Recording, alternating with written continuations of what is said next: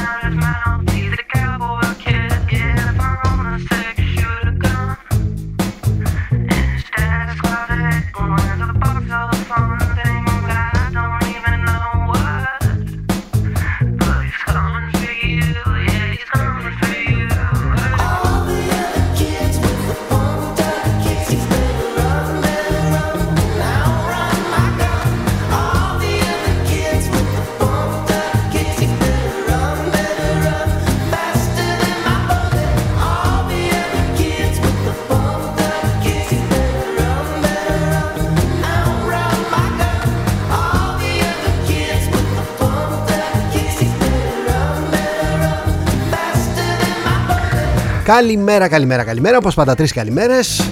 Να πιάσει τόπο τουλάχιστον η μία, αυτή που χρειάζεται ο καθένας μας να πάει τη ζωή του λίγο πιο μπροστά. Ελπίζω να είστε καλά, να σας βρίσκω στην καλύτερη δυνατή κατάσταση, να μην είσαστε τίποτα μαθητές που πρέπει να ανεχθείτε το τεστ για να μπείτε μέσα στην τάξη, να μην είσαστε τίποτα μαθητές που κάνετε κατάληψη αυτή την ώρα αντιδρώντας σε αυτά τα τεστ.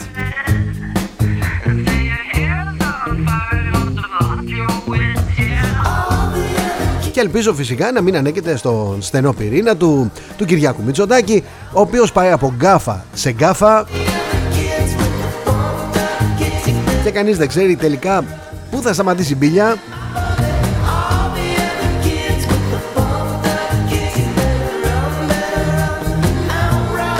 Βλέπετε μια σειρά από λάθη και μια σειρά από αστοχίες έχουν καταφέρει να φέρουν τον Κυριάκο Μητσοτάκη και την κυβέρνηση σε πολύ δύσκολη θέση.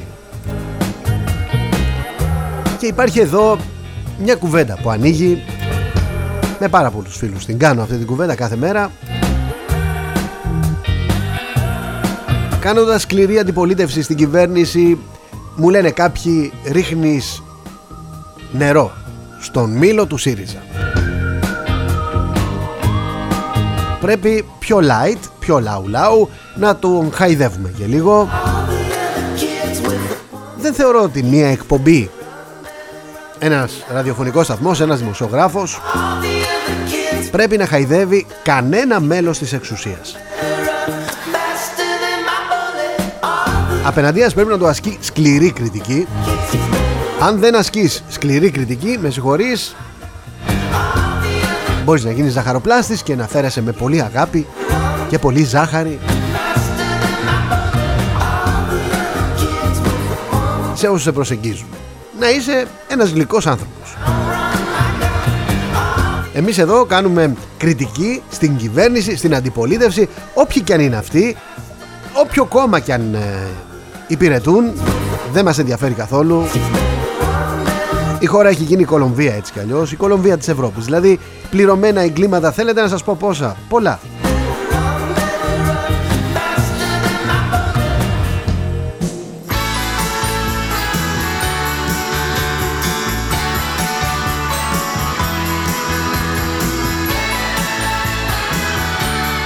Θέλω να ξεκινήσω από ένα μεγάλο φάουλ της κυβέρνησης Μητσοτάκη το οποίο το έθιξε ο Κώστας ο Καραμανλής ο οποίος έκανε παρέμβαση και δημιουργεί τριγμούς στην πολιτική σκαρκέρα Πολλαπλά τα μηνύματα, πολλαπλοί και αποδέκτες. Πέρα από την απάντηση στον Σιμίτη ο πρώην Πρωθυπουργός έστειλε μηνύματα στο Μαξίμου αλλά και σε συγκεκριμένα μέσα που το τελευταίο χρονικό διάστημα προσπαθούν να παξιώσουν το έργο και τη μελλοντική αν θέλετε δυναμική του ως καταλήτη εξελίξεων ο Καραμανλής έχει φροντίσει να μείνει σιωπηλός όλο αυτό το διάστημα παρότι πολλά δημοσιεύματα τον αναφέρουν. Τώρα ο Κώστας Καραμαλής απαντά. Απαντά και αποδομεί ένα-ένα όσα υποστηρίζει ο Σιμίτης ενώ τονίζει τα προβλήματα που προκάλεσε η πολιτική του στην Ελλάδα. Λέει χαρακτηριστικά ο Κώστας Καραμαλής στο άρθρο του στην παρέμβασή του ότι στο άρθρο του κυρίου Σιμίτη αναφέρεται μάλιστα ότι η διαφορά μας προς επίλυση με την Τουρκία δεν είναι μόνο η υφαλοκρηπίδα αλλά και τα χωρικά μας ύδατα. Από πότε; Και μας εγκαλεί ότι τάχα δεν αξιοποιήσαμε το Ελσίνκι για να επιλύσουμε και αυτό το ζήτημα. Φαίνεται γι' αυτό η κυβέρνηση Σιμίτη διαπραγματευόταν με την Τουρκία αποκλειστικά το αδιαπραγμάτευτο δικαίωμα επέκτασης των χωρικών μας υδάτων στα 12 ναυτικά μίλια. Για να επιλύσει το ζήτημα της υφαλοκρηπίδας που το Ελσίνκι έκανε πακέτο με όλες τις τουρκικές διεκδικήσεις με τρόπο αποδεκτό από την Τουρκία. Η συγκεκριμένη χρονική περίοδος ε, καθώς η Τουρκία κερδίζει συνεχώς έδαφος έναντι της Ελλάδας και η κυβέρνηση βρίσκεται σε αυτή την ιδιότυπη υποχωρητική στάση του καλού και προβλέψιμου παιδιού είναι αποτέλεσμα και της υπερσυγκέντρωσης ανθρώπων του Σιμίτη στην κυβέρνηση Μητσοτάκη. Μην ξεχνάμε το Ελιαμέπ ζει και βασιλεύει. Είναι σαφέστατο ότι ο πρώην Πρωθυπουργός στέλνει ξεκάθαρο μήνυμα στον Κυριάκο Μητσοτάκη ότι η διακυβέρνηση με τις ευλογίες Σιμίτη και τις συμβουλές όλου του εξυγχρονιστικού blog δημιουργεί πρόβλημα. Και δυστυχώς αυτό το blog έχει εγκατασταθεί τόσο στο Μαξίμου όσο και στα Υπουργεία και δημιουργούν όντως πρόβλημα.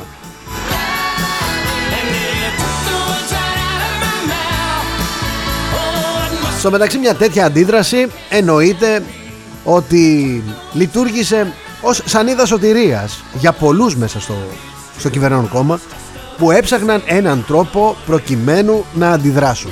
Έψαχναν, έψαχναν. Οι άνθρωποι δεν έβρισκαν, τώρα βγήκε μπροστά α, ο Κώστας Καραμαλής. Να τους διαχωρίζουμε γιατί υπάρχει Κώστας Μητσοτάκης, υπάρχει Κώστας Καραμαλής, υπήρξε και Κωνσταντίνος Καραμαλής για να ξεχωρίζουν έτσι.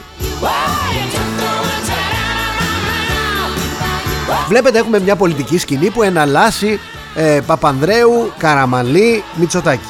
Ξανά. Παπανδρέου, Καραμαλή, Μητσοτάκη. Και ξανά. Παπανδρέου, Καραμαλή, Μητσοτάκη.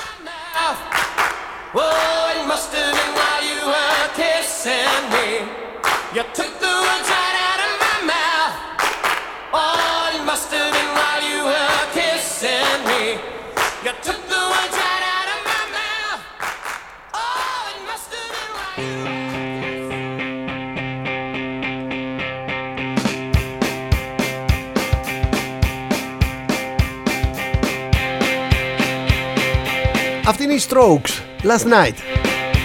Είμαι ο Θοδωρής Τσέλας εδώ στο nextfm.gr και τη φωνή μου αναμεταδίδει και το opiniononline.eu Ελπίζω να είστε καλά, να σας βρίσκω στην καλύτερη δυνατή κατάσταση. Είναι Δευτέρα σήμερα, 12 Απριλίου 2021. Σήμερα περπάτησα στην πόλη μου και χάρηκα ιδιαιτέρως που τα μαγαζιά ήταν ανοιχτά. Ήταν πολύ θλιβερή εικόνα να περπατάς σε κλειστά μαγαζιά, σε ερημωμένη πόλη ε, όλοι τηρούσαν τα μέτρα. Χάρηκα πάρα πολύ γι' αυτό. Οι επαγγελματίες είναι οι μόνοι υπεύθυνοι. Κανένας λοιμοξιολόγος δεν μπορεί να πει σε έναν επαγγελματία που θέλει να κρατήσει το μαγαζί του ανοιχτό πώς θα το δουλέψει. Βεβαίως, περνούσε έλεγχος, κοίταζε, όλοι με μάσκες, όλοι με click away, με μηνύματα, με όλη αυτή την βαβούρα και την σαβούρα, αλλά τηρούσαν όλοι τα μέτρα. Άρα η αγορά πρέπει να μείνει ανοιχτή και είναι επιβεβλημένο πια να ανοίξει και η εστίαση.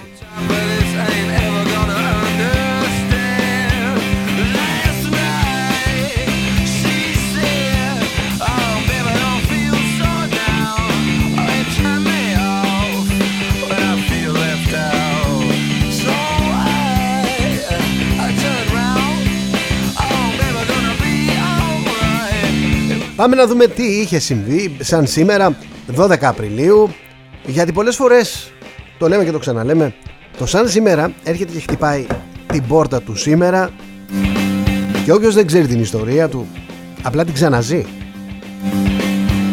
με μεγαλύτερη ένταση κιόλας. Λοιπόν, ε, χρόνια πολλά σε όλους όσοι γιορτάζετε σήμερα. Έχετε γενέθλια, έχετε επέτειο κάτι. Είναι παγκόσμια ημέρα για τα παιδιά του δρόμου και είναι καλό παιδιά στον δρόμο να μην υπάρχουν. Είναι και διεθνής ημέρα πτήσης του ανθρώπου στο διάστημα. Χαιρετώ τους διαστημάνθρωπους. Όλους εκείνους που μας κάνουν και ανατριχιάζουμε που φτάσαν να ξεπεράσουν τα όνειρα του ανθρώπου να πετάξουν και όχι μόνο να πετάξουν αλλά να βρεθούν και εκτός γης. Αυτό ήταν το όνειρο του Δέδαλου, του Ίκαρου. Από τότε το όραμα και το όνειρο ο άνθρωπος κάποτε να βρεθεί στον ουρανό έγινε πραγματικότητα στις μέρες μας και χαιρόμαστε ιδιαιτέρως που ζούμε όλη αυτή την εξέλιξη και όλη αυτή την ιστορία. Κάποιους τους φοβίζει, κάποιους άλλους τους ενθουσιάζει. Πάω στο 1204 τώρα γιατί η χρονομηχανή δεν ξέρω έχει ανακαλυφθεί, υπάρχει. Άμα υπήρχε θα μπαίναμε μέσα τώρα όλοι και θα βλέπαμε τα γεγονότα, τα γεγονότα ως θεατές. Και είναι αλλιώς να τα βλέπεις τα γεγονότα ως θεατής και είναι τελείως διαφορετικό να τα αφηγήσει. 1204 λοιπόν η Κωνσταντινούπολη καταλαμβάνεται από τους Σταυροφόρους Το τι έγινε μετά Περιτώ να σας το πω Πόσα Πόσα λάφυρα πήραν οι Σταυροφόροι. Πώς φέρθηκαν στην Κωνσταντινούπολη. Πόσα κοιμήλια της Κωνσταντινούπολης βρίσκονται αυτή τη στιγμή Σε όλη την Ευρώπη σκορπισμένη. Ναι 1823 Έκθεση της 12μελούς Επιτροπής που όρισε η Β' Εθνοσυνέλευση για να συντάξει ένα πρόχειρο προϋπολογισμό του επαναστατημένου κράτους δεν αφήνει κανένα περιθώριο για την κρισιμότητα της κατάστασης. Τα έξοδα του πρώτου εξαμήνου του 1823 θα ανέλθουν σε 38 εκατομμύρια γρόσια και τα έσοδα σε, μόλι, σε μόλις 12 εκατομμύρια γρόσια.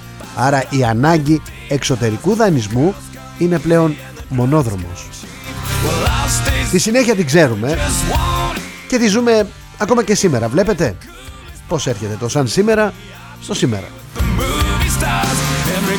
1861 αρχίζουν οι πολεμικές επιχειρήσεις του Αμερικανικού εμφυλίου πολέμου με την επίθεση των νοτίων στο χειρό Σάμπτερ στο λιμάνι του Τσάρλεστον στη Βιρτζίνια. 1877 η Ρωσία κηρύσσει τον πόλεμο στην Οθωμανική Αυτοκρατορία και φτάνει ένα βήμα πριν από την κατάληψη της Κωνσταντινούπολης. Στις 31 Ιανουαρίου 1878 θα κηρυχθεί ανακοχή και στις 19 Φεβρουαρίου με τη συνθήκη του Αγίου Στεφάνου η υψηλή πύλη θα παραχωρήσει ανεξαρτησία στη Ρουμανία, στη Σερβία και το Μαυροβούνιο και αυτονομία στη Βουλγαρία.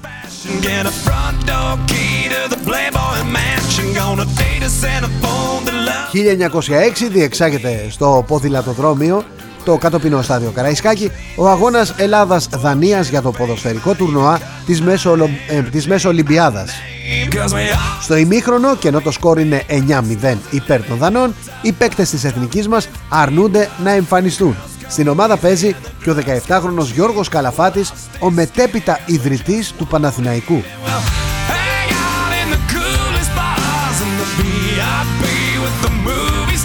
Και 1961 ο Ρώσος κοσμοναύτης Γιούρι Γκαγκάριν γίνεται ο πρώτος άνθρωπος που μπαίνει σε τροχιά γύρω από τη γη με το διαστημόπλιο Vostok 1.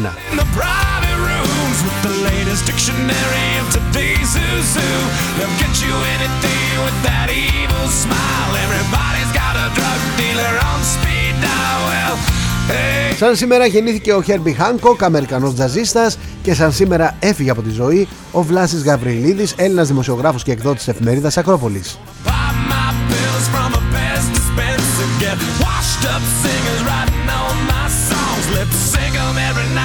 Και πάμε τώρα να δούμε τι μας έχει ξημερώσει σήμερα.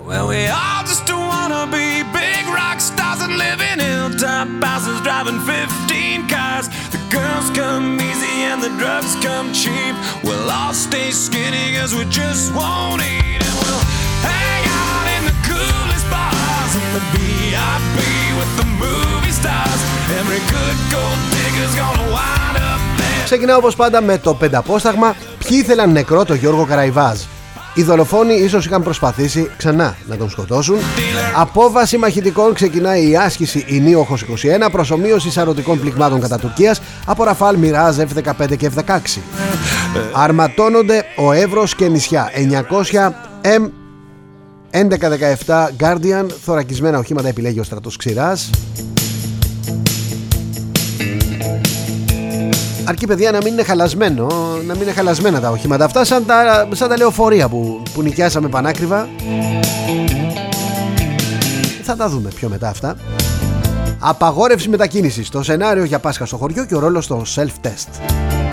Οι Ρώσοι κήρυξαν οικονομικό πόλεμο στον Ερντογάν Κινδυνεύουν οι τουρίστες μας στην Τουρκία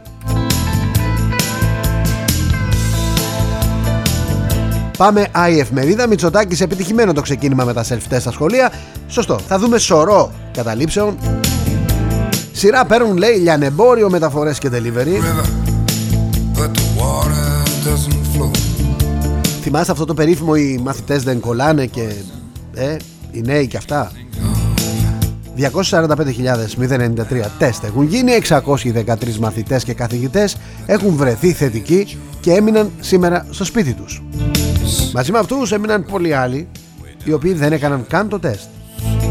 Δεν έκαναν καν τη διαδικασία. Για σκεφτείτε λίγο, άλλοι δεν ξέρουν να την κάνουν τη διαδικασία. Νομίζετε ότι όλοι είναι επιστήμονες να μπουν σε πλατφόρμες και να αρχίσουν να συμπληρώνουν; Εδώ τους ρωτάς για την 25η Μαρτίου και δεν ξέρουν να σου απαντήσουν τώρα. Θα μπουν να... Έλα τώρα.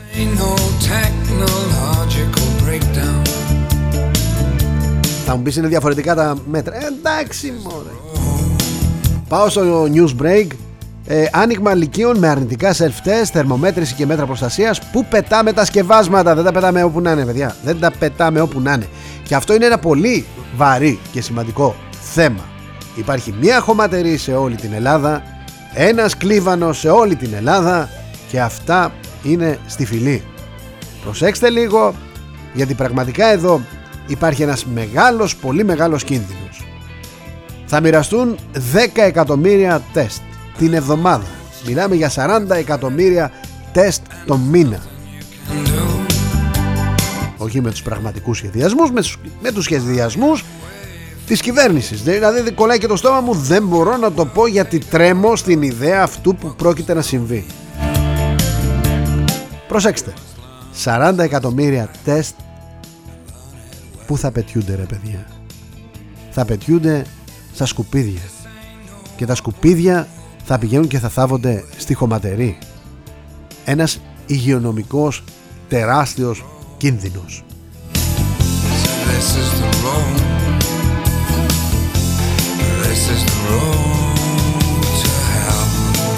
Όπως καλή ώρα τώρα βλέπετε μάσκες πεταμένες δεξιά και αριστερά και κανείς δεν ξέρει αν αυτή η μάσκα τη φορούσε ένας άνθρωπος θετικός, ένας άνθρωπος ανεύθυνος, ένας άνθρωπος ανόητος, δεν ξέρω. Άντε καλή ώρα να βλέπετε μπατονέτες δεξιά και αριστερά και άντε τώρα να, να υπολογίσετε αν αυτή η μπατονέτα έχει υλικό φορτίο ή τίποτα απολύτως. Θρίλερ στην Κεφαλονιά εντοπίστηκε πτώμα άνδρα στον πάτο της θάλασσας. Δολοφονία Καραϊβάζ, ο μικροκαμουμένος οδηγός του σκούτερ και ο σωματώδης εκτελεστής. Πόσο ο Αιγύπτιος πρόεδρος ταπείνωσε την Τουρκία. Στο νοσοκομείο με κορονοϊό ο Κώστας Σπυρόπουλος, θετική και η σύντροφός του Χριστίνα Πολίτη. Είχε εμπλακεί το όνομα του στο MeToo, στο κίνημα, ως ένας από τους ανθρώπους που παραφέρθηκε. Όχι, γιατί παραφέρθηκε. Οικειοποιήθηκε την ιδιότητά του και την εξουσία του. Απέναντι σε γυναίκες. Απέναντι σε άλλους ανθρώπους. Τελεία. Ευτυχισμένη η Δήμητρα Ματσούκα η αδερφή της έγινε για πρώτη φορά μαμά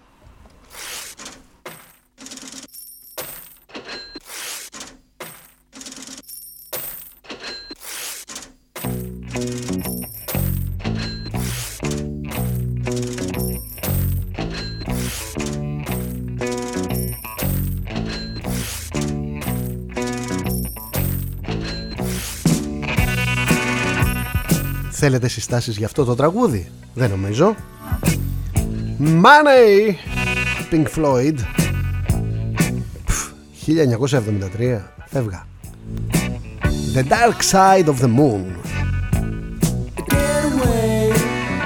Ερχόμαστε λοιπόν στο News Bob τώρα να δούμε τα θέματα του Δολοφονία Καραϊβάζ είχαν κάνει πρόβα οι εκτελεστές. Αναζητούν το κρυσφυγετό τους. Μητσοτάκης για self-test θα επεκταθούν στους εργαζόμενους σε λιανεμπόριο, μεταφορές και delivery.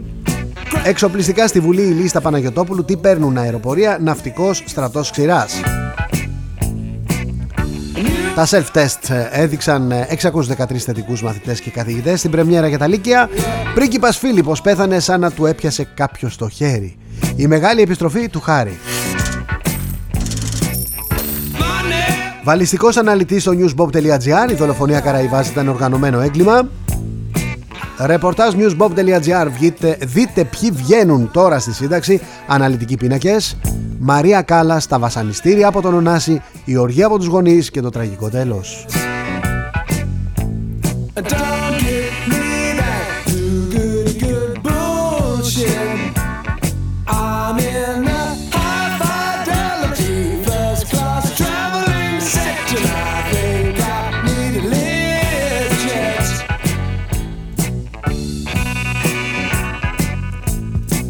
Σπύρο θα μου επιτρέψεις. Θα μου επιτρέψεις να υπερασπιστώ τον Καραμανλή Δηλαδή εδώ φτάσαμε να υπερασπιστώ εγώ τον Καραμανλή Ο Πρωθυπουργός των Ιμίων εσύ Σπύρο Δεν μπορεί να κουνάει το δάχτυλο στον Καραμανλή Δεν μπορεί. Σε οποιαδήποτε άλλη χώρα του κόσμου ο Κώστας Σιμίτης θα είχε τελειώσει πολιτικά εκείνη τη νύχτα στα Ήμια. Όταν πήρε τη σημαία, ο αέρας και οι Τούρκοι σκότωσαν τρεις Έλληνες αξιωματικούς, τρεις Έλληνες ήρωες, τη θυσία των οποίων βάφτισαν λάθος του πιλότου, ο Σιμίτης και η παρέα του.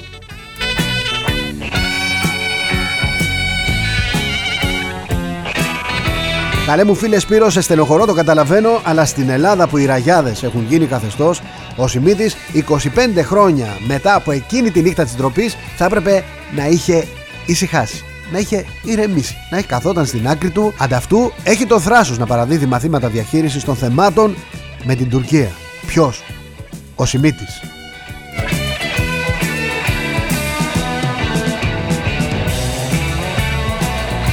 Ο Καραμαλής έχασε από τον uh, Παπανδρέου, από τον Γιωργάκη.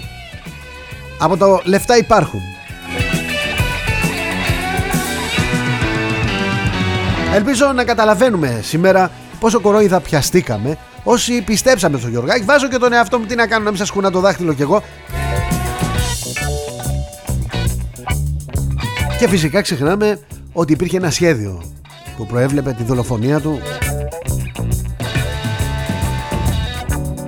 Είναι, είναι η κατάρα της φυλής αυτής. Κάθε Έλληνας πατριώτης εγώ θα πω που προσπαθεί να κάνει κάτι βρίσκεται αντιμέτωπος με ανθέλινες οι οποίοι προσπαθούν να του κλείσουν το στόμα. Δεν θα υπερασπιστώ εγώ τον Καραμαλή, δεν είναι η θέση μου, δεν είναι η δουλειά μου, δεν το κάνω. Αλλά αν έχω να διαλέξω ανάμεσα σε Καραμαλή και Σιμίτη, με συγχωρείς, διαλέγω πεντακάθαρα Καραμαλή. Απελθέτω από εμού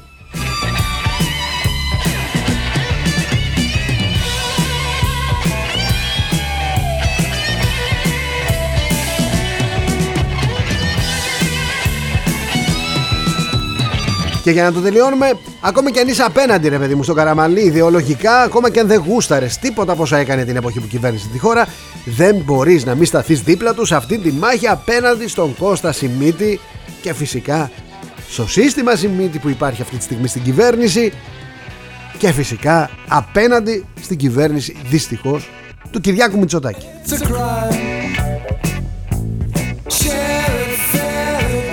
Η καιρή είναι πονηρή, τα πάντα είναι εδώ.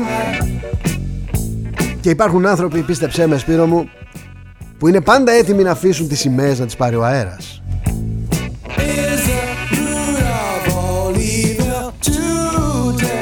Πάμε Hellas Journal τώρα. Επιστροφή στα σχολεία για μαθητές λυκείου και καθηγητές Ασπίδα τα self-test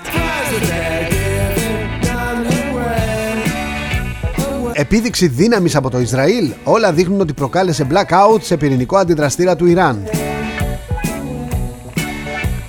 Η Λευκοσία και η Αθήνα ενώπιον αποφάσεων για τα εθνικά θέματα ύποπτη η πανεμφάνιση του Κώστα Σιμίτη. Ελληνοτουρκική διπλωματική μάχη για τη Λιβύη, χαρτί έξωσης για τον Ερντογάν από Ρώμη και Κάιρο.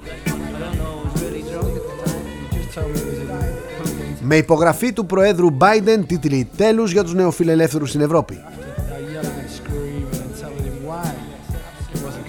Και η δραματική ταινία Nomadland κέρδισε το βραβείο BAFTA καλύτερης ταινίας.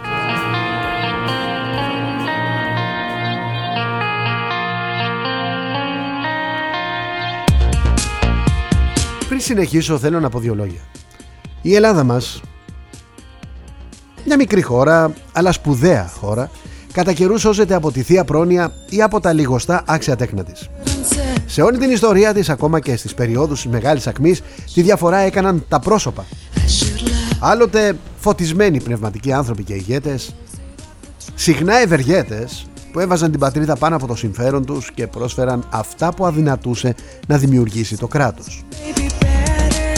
Φέρτε λίγο στο μυαλό σας ακόμα και την επανάσταση του 1821 της οποίας τα 200 χρόνια γιορτάζουμε ήταν μια συνεργασία προσώπων με τέτοια χαρακτηριστικά. Ήταν προσωπικότητες πνευματικές, λόγοι και πλούσιοι έμποροι που ένωσαν τις δυνάμεις τους με τους οπλαρχηγούς και πέτυχαν το μεγάλο θαύμα.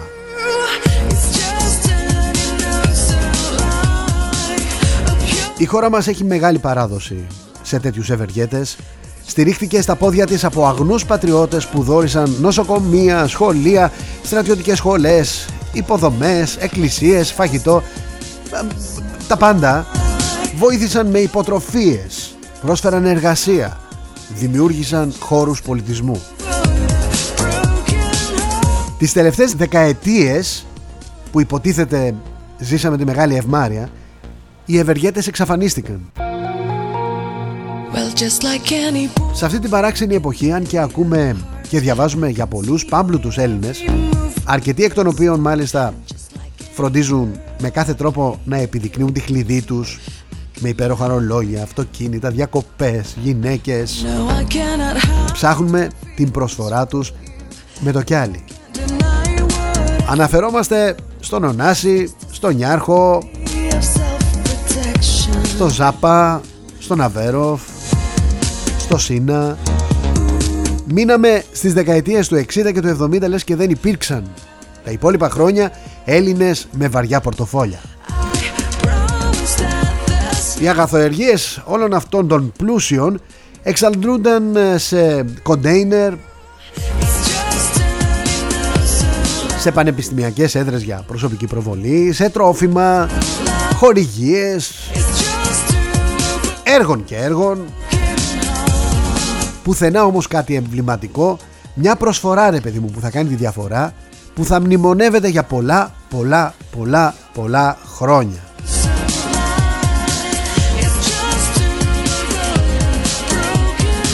Οι πλούσιοι Έλληνες και κυρίως ο εφοπλιστικός κόσμος που δικαίως καμαρώνει ότι έχει τα παγκόσμια πρωτεία λάμπουν δια της απουσίας τους. Αν και οι Έλληνες καταστρέφονται σταδιακά από την εποχή των μνημονίων από το lockdown. Το κράτος ασφικτιά. Και τα λαμπρότερα μυαλά της πατρίδας μεταναστεύουν για να βρουν μια καλύτερη τύχη. Όλο αυτό το θλιβερό σκηνικό το σκηνικό θλίψης αν θέλετε ανέτρεψε ο Ιάκωβος Τσούνης. Ένας υπερήλικας που μας θύμισε τι σημαίνει πατρίδα, προσφορά, αυταπάρνηση αγάπη, ταπεινότητα. Ένας αυτοδημιούργητος μεγιστάνας που συνειδητοποίησε έγκαιρα τη ματαιότητα της ζωής και ήθελε να πεθάνει όπως ήρθε στη ζωή. Φτωχός, ξυπόλυτος. Ένα μεγάλο ευχαριστώ είναι λίγο σε αυτόν τον άνθρωπο που κατάφερε να ξυπνήσει τις αξίες μας μέσα μας και ευχόμαστε το παράδειγμά του να μπορεί να επηρεάσει και άλλους.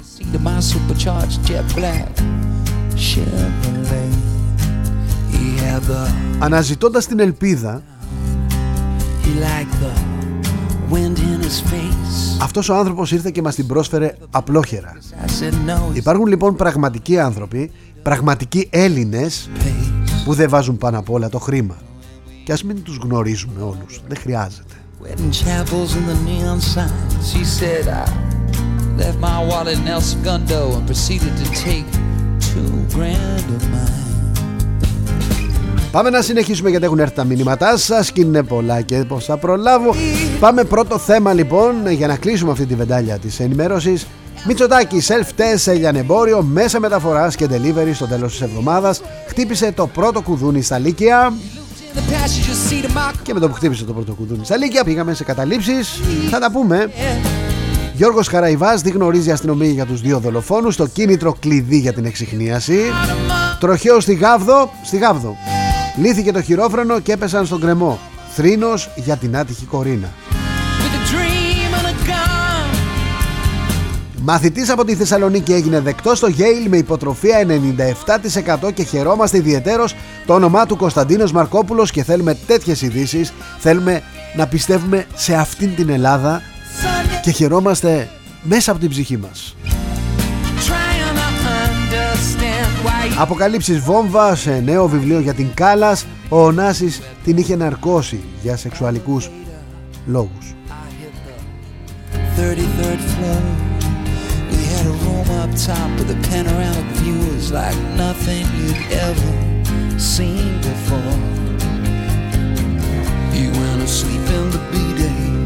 Θέλουν δεν θέλουν κάποιοι.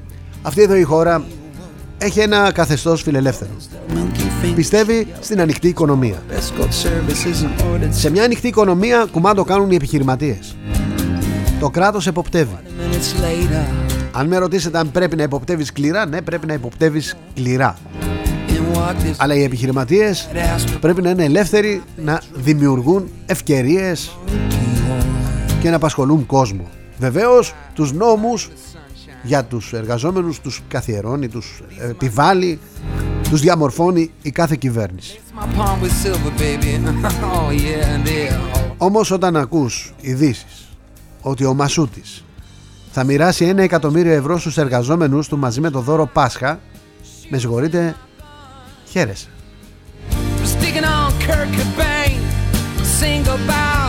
Γιατί ο άνθρωπος ο συγκεκριμένος, ο συγκεκριμένος επιχειρηματίας, τέλος πάντων το σχήμα το επιχειρηματικό, βρίσκουν έναν τρόπο να πούνε ένα ευχαριστώ στους εργαζόμενους οι οποίοι υπερέβαλαν αυτόν. Μην ξεχνάτε στο Μασούτι είχε ακουστεί και ο Εθνικός Σύμβουλος στην 25 Μαρτίου. Αυτό μας χαροποιεί ιδιαίτερω. Θέλουμε να ακούμε και να διαβάζουμε τέτοιες ειδήσεις. Παιδιά, μην τα ισοπεδώνουμε όλα. Ο Μασούτης, ο Σκλαβενίτης, θα με δίνετε τώρα εκεί στη διαφημιστική. Ζητώ συγγνώμη, δεν διαφημίζω άλλο. Απασχολούν εκατοντάδες εργαζόμενους. Σε όλη την Ελλάδα. Εννοείται ότι είναι επιχειρηματίες που θέλουν να κερδίσουν Δεν θέλουν να χάσουν. Εννοείται ότι όταν υπάρχει επιτακτική ανάγκη να μείνει ανοιχτό το μαγαζί και να πουλήσει εμπορεύματα, πρέπει να μείνει ανοιχτό το μαγαζί και να πουλήσει εμπορεύματα. Άμα δεν πουλήσει εμπορεύματα, δεν θα πληρωθούν οι εργαζόμενοι, θα υπάρξουν απολύσεις. Για να μην τρελαθούμε τελείως, οι εργαζόμενοι όταν προσλαμβάνονται λοιπόν, ενώ φυλάνε κατουρημένες ποδιές για να μπουν, μετά αρχίζουν και συνδικαλίζονται. Θα μου πεις είναι κακό να συνδικαλίζεσαι; Όταν δεν έχεις κυβέρνηση να επιβάλλει νόμους, Με συγχωρείτε είναι μονόδρομος Αλλά ως εκεί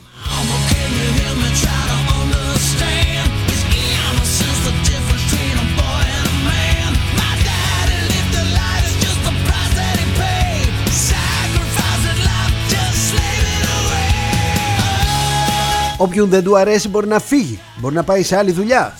Να κάνει δικό του σούπερ μάρκετ και να επιβάλλει εκεί αυτά που ονειρεύεται. Ω καθεστώς, ως ιδεολογία, ως νοοτροπία επιχειρηματία. Δεν μπορείς να είσαι εργαζόμενος όμως κάπου και να αρχίσεις να λες Α, αυτό θα περγίζουμε, θα μας κάνει η εργοδοσία Α, τούτο, α, εκείνο Δεν μας κάνει λέει τεστ η εργοδοσία Με συγχωρείς ρε μεγάλε, με συγχωρείς τα τεστ είναι δωρεάν από τα φαρμακεία με το άμκα σου.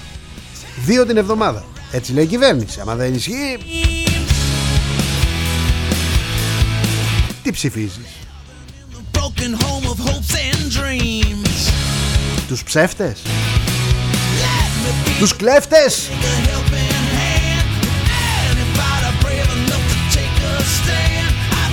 Τους απατεώνες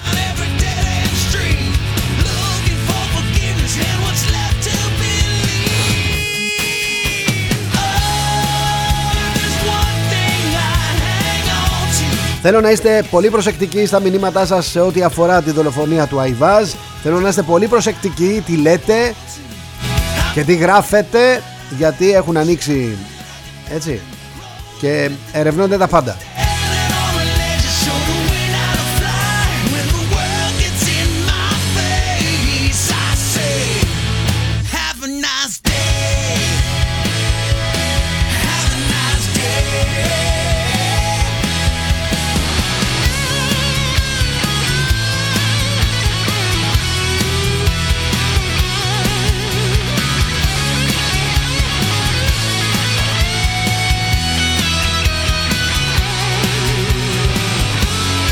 Καλημέρα Σίμω, καλημέρα, καλημέρα.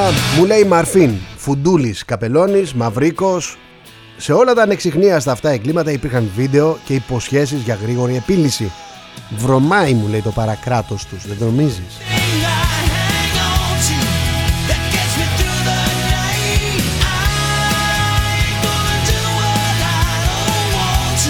Γεια σου Μπάμπη.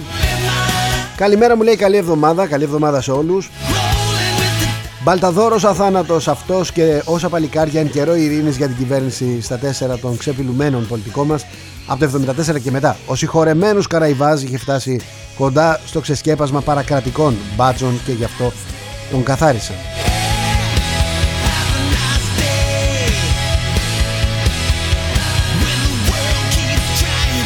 Πάτε φίλοι κάποιοι να βρεθούμε στο Γκουαντάναμο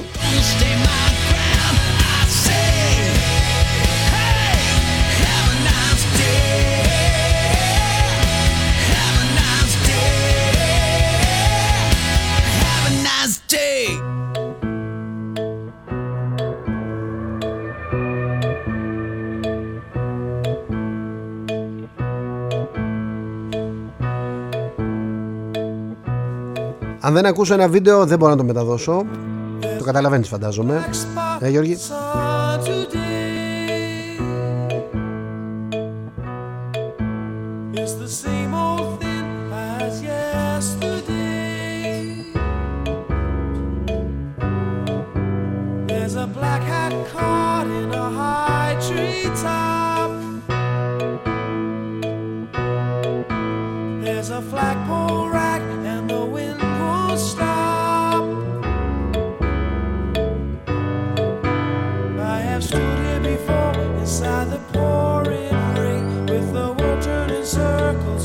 Καλημέρα Αντώνη, μου λέει Σαμάρας και Κώστας Καραμαλής να προσέξουν να μην σχίσουν κανένα καλσόν απέναντι στο Μητσοτάκι.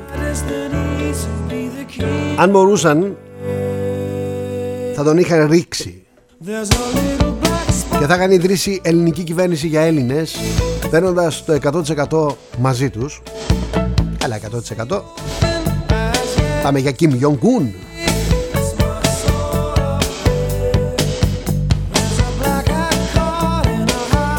Υπάρχει μάσα και κονόμα μου λέει εδώ πέρα η Γεωργία. Θα τους ανατρέψουν οι δικοί τους. Ξέρετε κανέναν που να μασάει καλά και να αφήνει το τραπέζι από μόνος του; Εγώ όχι. Και δεν υπάρχει συνείδηση σε απαταιώνες Ποτέ δεν υπήρχε. Αν είχαν συνείδηση δεν θα γινόντουσαν βουλευτές. Υπάρχει και αυτή η ανάγνωση.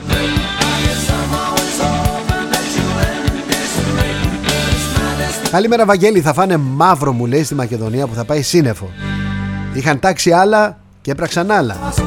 Εμείς τους κάναμε κυβέρνηση ανέκαθεν, δεν τους έκανε η Κρήτη όπως λένε κάποιοι. Καλημέρα Δημήτρη.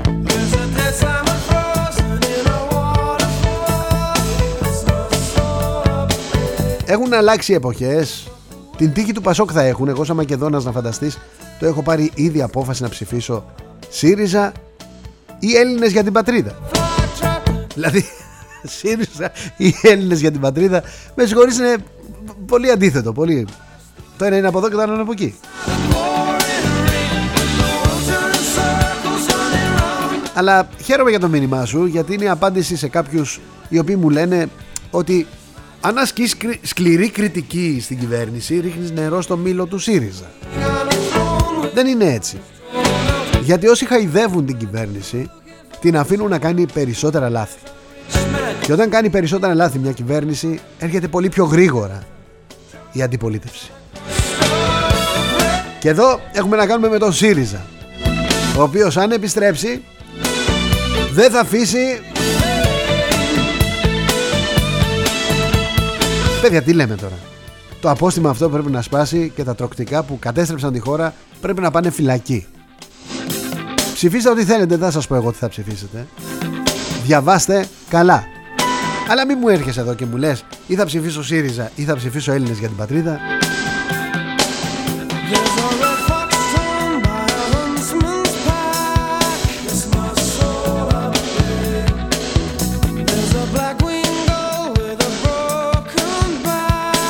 Χωρίς έρχεται εδώ ο Κωνσταντίνος τώρα και λέει Είναι η πρώτη φορά που διαβάζω, η μόνη φορά Ή από τις λίγες, πολύ λίγες φορές Που απαντάει κάποιος σε κάποιον ακροατή και το διαβάζω Και εδώ ε, είναι light, δεν βρίζει, δεν...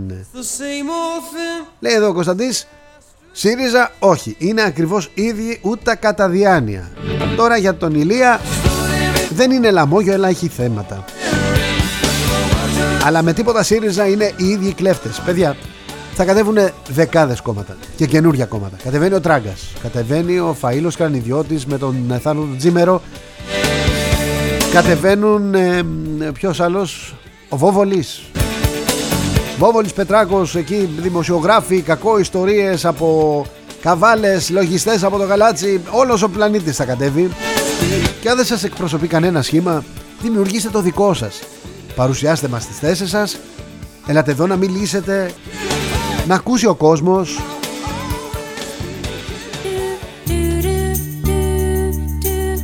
αλλά μην κάνουμε πάλι το ίδιο μην πάμε από το ένα κόμμα στο άλλο και μετά κλαίμε και μετά λέμε και μετά ξανακλαίμε. Διώξαμε το Πασόκ, υποτίθεται χώθηκαν μέσα στο ΣΥΡΙΖΑ. Ήρθε ο ΣΥΡΙΖΑ με το μισό Πασόκ.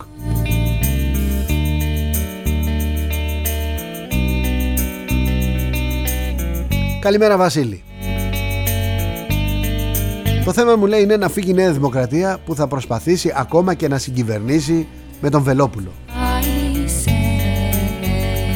Δεν το ξέρω θα το δούμε εδώ μπροστά είμαστε. Καλημέρα Σπύρο.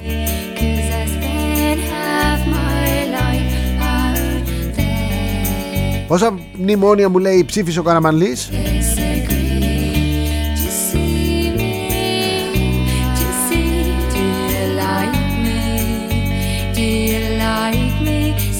Θυμίζω, θυμίζω Σπύρο, ότι ο Καραμαλής είχε υπουργό εξωτερικών την Τώρα Μπακογιάννη.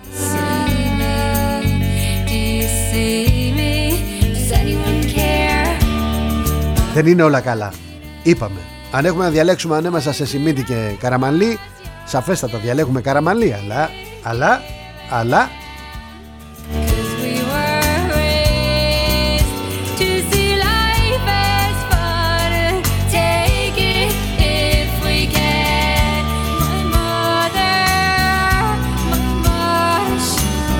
Καλημέρα Σοφία. Όποιος δεν είναι ικανός να υπερασπιστεί τα εθνικά συμφέροντα να φύγει. Γιατί έρχονται και αναλαμβάνουν τα ενία της Ελλάδας αφού δεν μπορούν; Αυτό είναι γεγονός, αλλά εδώ έχουμε ευθύνη εμείς σαν ψηφοφόροι. Και έχουμε ευθύνη μεγάλη γιατί παραβλέπουμε ότι αυτοί κοιτούν τη δική τους μάσα, την κονόμα, τη ζωάρα. Εμείς τους ψηφίζουμε για τη δική μας κονόμα τη μάσα και τη ζωάρα. Με αυτό το σκεπτικό λοιπόν η Ελλάδα είναι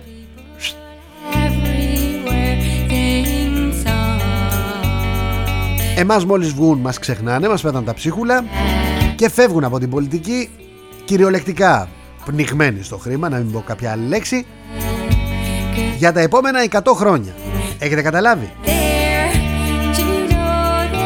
Εμείς τους ψηφίζουμε λοιπόν Άρα θα πρέπει να διαβάσουμε καλά τα προγράμματα Να κάνουμε σκληρές ερωτήσεις Και αν πιστούμε ότι αυτοί οι άνθρωποι έχουν ένα πρόγραμμα Έχουν ένα σκεπτικό Έχουν μια οργάνωση στο μυαλό τους Ναι, να τους ψηφίσουμε Όποιος και αν είναι αυτός παιδιά όποιος και αν είναι. Σας είπα θα κατέβουν πάρα πολλά σχήματα.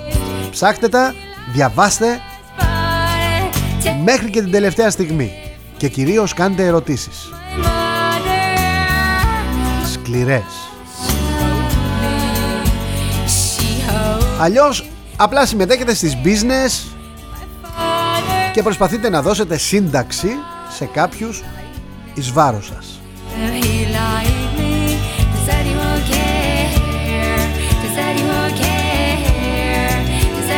Καλημέρα Γιάννη, μου λέει τις κυβερνήσεις δεν τις βγάζουν αυτοί που ψηφίζουν αλλά αυτοί που μετρούν τους ψήφους. Το ακούω με συμπάθεια. Ξέρω πάρα πολλούς ανθρώπους στον κύκλο μου που δεν πάνε να ψηφίσουν γιατί στο μυαλό τους λένε έλα μωρέ, όλοι οι ίδιοι είναι. Σιγά μην χαλάσω εγώ τη μέρα μου τώρα.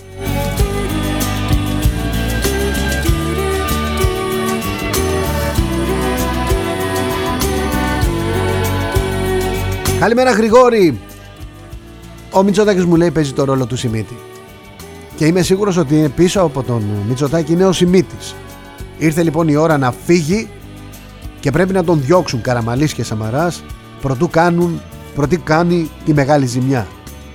Δεν μας νοιάζει ποιος θα τον αντικαταστήσει Αρκεί να φύγει αυτός. Εγώ θα σου πω ότι κανένας Μητσοτάκης δεν έχει πέσει εύκολα.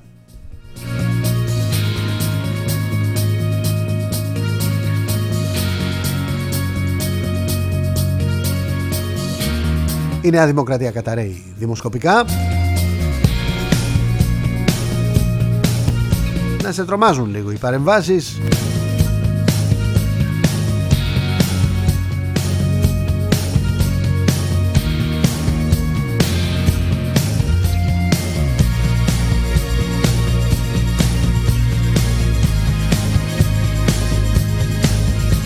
Καλημέρα Ελευθερία, μου λέει Κώστα Καναμαλή, μέγα ηγέτη της δεξιάς παράταξης και του πατριωτικού χώρου.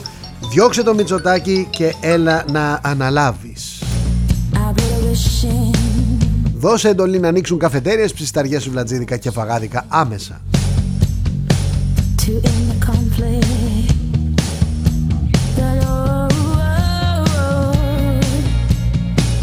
Γεια σου Σπύρο, ψάχνουν μου λέει σε ξενοδοχεία και Airbnb με πήραν τηλέφωνο, αλήθεια; Και μου ζήτησαν τη λίστα των τελευταίων ημερών.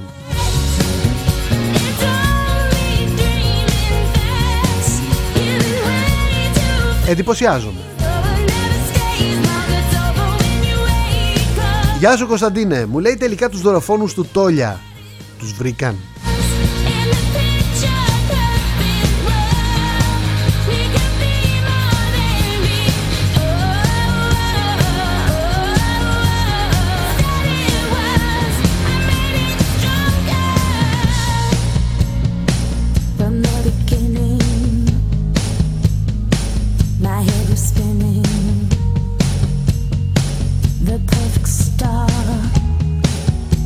Ενημερώνει εδώ ένας φίλος ότι η Τουρκία ετοιμάζεται για ρεβάνς στον Εύρο με αφορμή την απόσυρση των ειδικών δυνάμεων της Ελλάς από τον Εύρο όπως αποφασίστηκε πρόσφατα.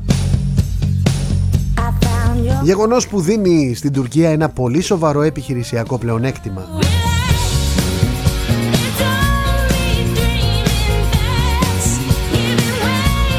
Θα παρακολουθούμε το θέμα αδελφέ θα το παρακολουθούμε το θέμα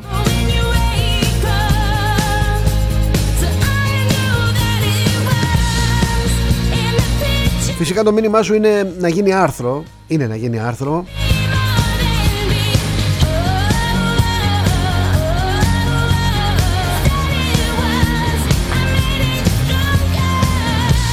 Είναι ένα μεγάλο μήνυμα. Θα διαβάσω μερικά αποσπάσματα από αυτό το μήνυμα. Η συμβολή μου λέει της ΕΚΑΜ σε αρκετά δύσκολα περιστατικά στις Καστανιές πέρυσι το Μάρτιο ήταν καταλητική και η προσφορά της στην πατρίδα ανεκτήμητη. Η ΕΚΑΜ από το Μάρτιο του 2020 μέχρι πολύ πρόσφατα στον Εύρο αποφεύγοντας καλωστημένες ενέδρες οι οποίες δεν είδαν ποτέ το φως της δημοσιότητας και γνωρίζοντας ότι τα τουρκικά drones κατέγραφαν τα πάντα από ψηλά απέτρεψε την παράνομη είσοδο στη χώρα χιλιάδων αλλοδαπών και όχι μόνο χωρίς να ανοίξει ρουθούνη. Όλη αυτή την περίοδο οι Τούρκοι διακινητές είδαν τα τεράστια οικονομικά τους συμφέροντα να θίγονται πολύ σοβαρά εξέλιξη που τους οδήγησε στο σημείο να επικηρύξουν στην Ελλάδα μετανάστες οι οποίοι βοηθούν με πληροφορίες στην Ελλάδα στα σύνορα.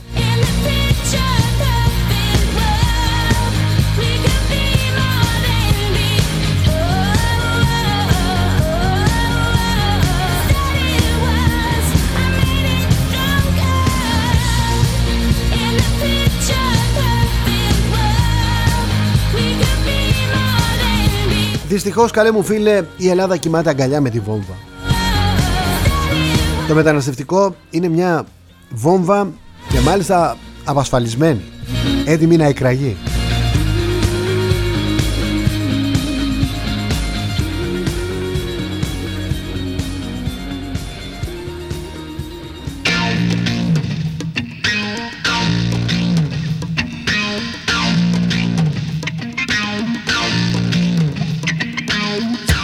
Θα σου πω το δικό μου ρεπορτάζ. Μερικές ημέρες, θα θυμίσω και σε όλους, μερικές ημέρες μετά τα γεγονότα στις Καστανιές, η, η MIT, ύστερα από κάλεσμα στο μουσουλμανικό κόσμο να πράξει ένα από τα αρχαιότερα καθήκοντα προς το Θεό, οχυρώνοντας με κάθε είδους πληροφορίες στην εθνική ασφάλεια της Τουρκίας, ανακοίνωνε από τον τουρκικό τύπο παρακαλώ ότι δέχτηκε ρεκόρ αιτήσεων περίπου στις 40.000 από άτομα, από άτομα τα οποία θέλουν να, να συνεργαστούν με τις τουρκικές μυστικές υπηρεσίες ως πληροφοριοδότες. Θυμίζω λοιπόν, μερικούς μήνες αργότερα η Ελλάδα ανακοίνωνε την εξάρθρωση δικτύου κατασκόπων το οποίο συνέλεγε στρατιωτικές πληροφορίες με έδρα τη Ρόδο.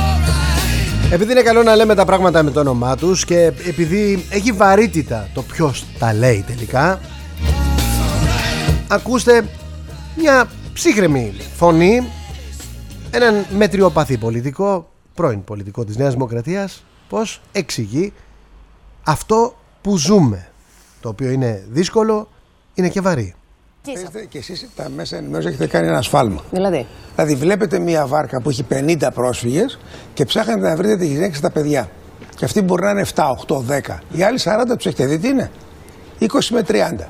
Αν γίνεται πόλεμος, εμφύλιος και θέλουμε να φύγουμε και να διασωθούμε, πού είναι τα γυναικόπαιδα; Γιατί φεύγουν μόνο 20 και 30 Και αυτοί γιατί φεύγουν συγκεκριμένα και συγκροτημένα προς τη Δύση; Γιατί δεν πάει κανείς σε εύπορες μουσουλμανικές χώρες του Νότου. Γιατί δεν πάει κανείς στη Σαουδική Αραβία, στο Κουβέιτ, στα Εμμυράτα, στο Κατάρ. Γιατί πάνε όλοι στη Δύση. Για εξηγήστε να καταλάβω. Για ποιο λόγο. Ποια είναι η απάντηση που δίνετε σε αυτό; Η απάντηση υπάρχει μέσα στο Κοράνι. Το Κοράνι έχει 93 στίχους, οι οποίοι μιλάνε για την Al-Hajzirya, που σημαίνει migration, που σημαίνει μετακίνηση, μετανάστευση. Είναι το παράδειγμα του Μωάμεθ που έφυγε από τη Μέκα και πήγε στη Μεντίνα όπου εκεί δημιούργησε την Ισλαμική κοινότητα και στη συνέχεια γύρισε πίσω και κατέλαβε τη Μέκα.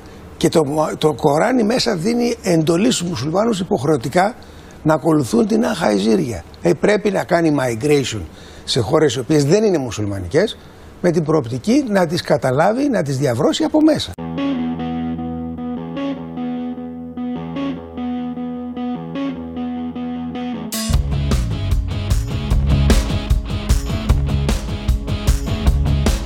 Καταλάβατε. Ανδριανόπουλος.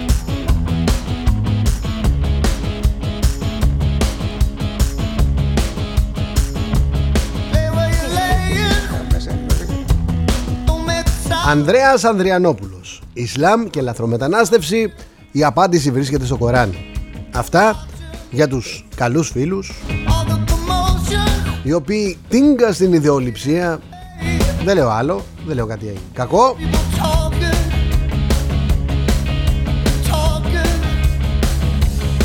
Προσπαθούν να μας πείσουν για τα φιλανθρωπικά ένστικτα που έχουν παραβλέποντας τι ακριβώς συμβαίνει.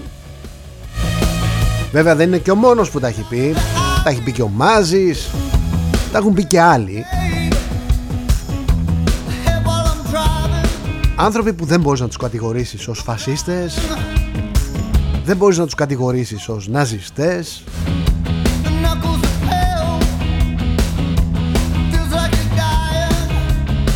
Υπήρξε μια τεράστια προσπάθεια από το σύστημα από το καθεστώς να ταυτιστούν αυτές οι απόψεις με ένα κόμμα όπως είναι η Χρυσή Αυγή. Ήταν έξυπνα επικοινωνιακό αυτό. Ταύτισαν αυτές τις απόψεις με ένα κόμμα. Τις είπαν ακραίες και από εκεί και μετά όποιος τις έλεγε αυτές τις απόψεις ήταν χρυσαυγίτης και για να νιώθει ντροπή αυτός που τα λέει αυτά ως χρυσαυγίτης έκλεισαν τη Χρυσή Αυγή στη φυλακή και όλοι καλά, όλοι υγιείς, όλοι ήρεμοι, όλοι προοδευτικοί. Άρα σου λέει ο κόσμος αυτοί που τα έλεγαν αυτά είναι φυλακοί άρα είναι κακοί άνθρωποι άρα ήταν κακές σκέψεις μάλλον οι άλλοι που παραμένουν έξω έχουν υγεία σε αυτά που λένε έχουν υγεία στη σκέψη τους και όλα είναι περίφημα όλα είναι τρομερά δεν μπορεί λοιπόν κανένας να κατηγορήσει τον Ανδρέα Ανδριανόπουλο ότι είναι ναζιστής, ότι είναι φασίστας, ότι είναι χρυσαυγίτης, ούτε βέβαια και τον ε, καθηγητή, τον κύριο Μάζη. Αυτά τα ωραία συμβαίνουν σε αυτή την εδώ τη χώρα. Sex on Fire, Kings of Leon.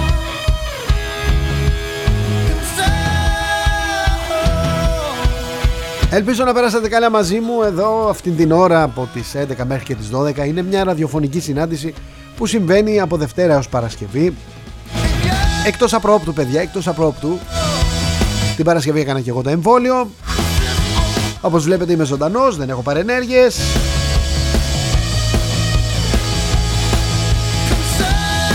Αυτός ήταν και ο λόγος που δεν ήμασταν μαζί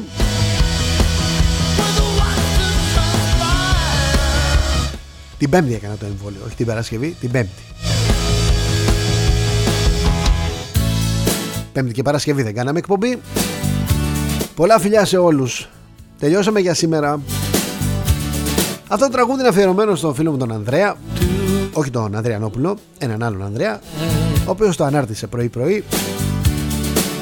Εκπληκτικό κομμάτι, You Got It, Roy Orbison.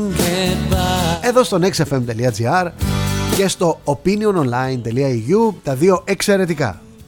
Site, ραδιόφωνα τόπους συνάντησης δεν ξέρω, πείτε το όπως θέλετε.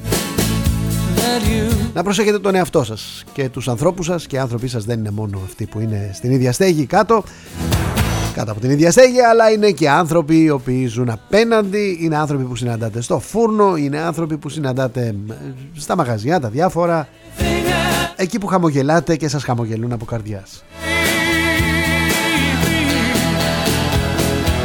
Ραντεβού αύριο πάλι στις 11 εδώ στο ίδιο μετερίζει. Είμαι ο Θοδωρής Τσέλας. Γεια σας. XFM.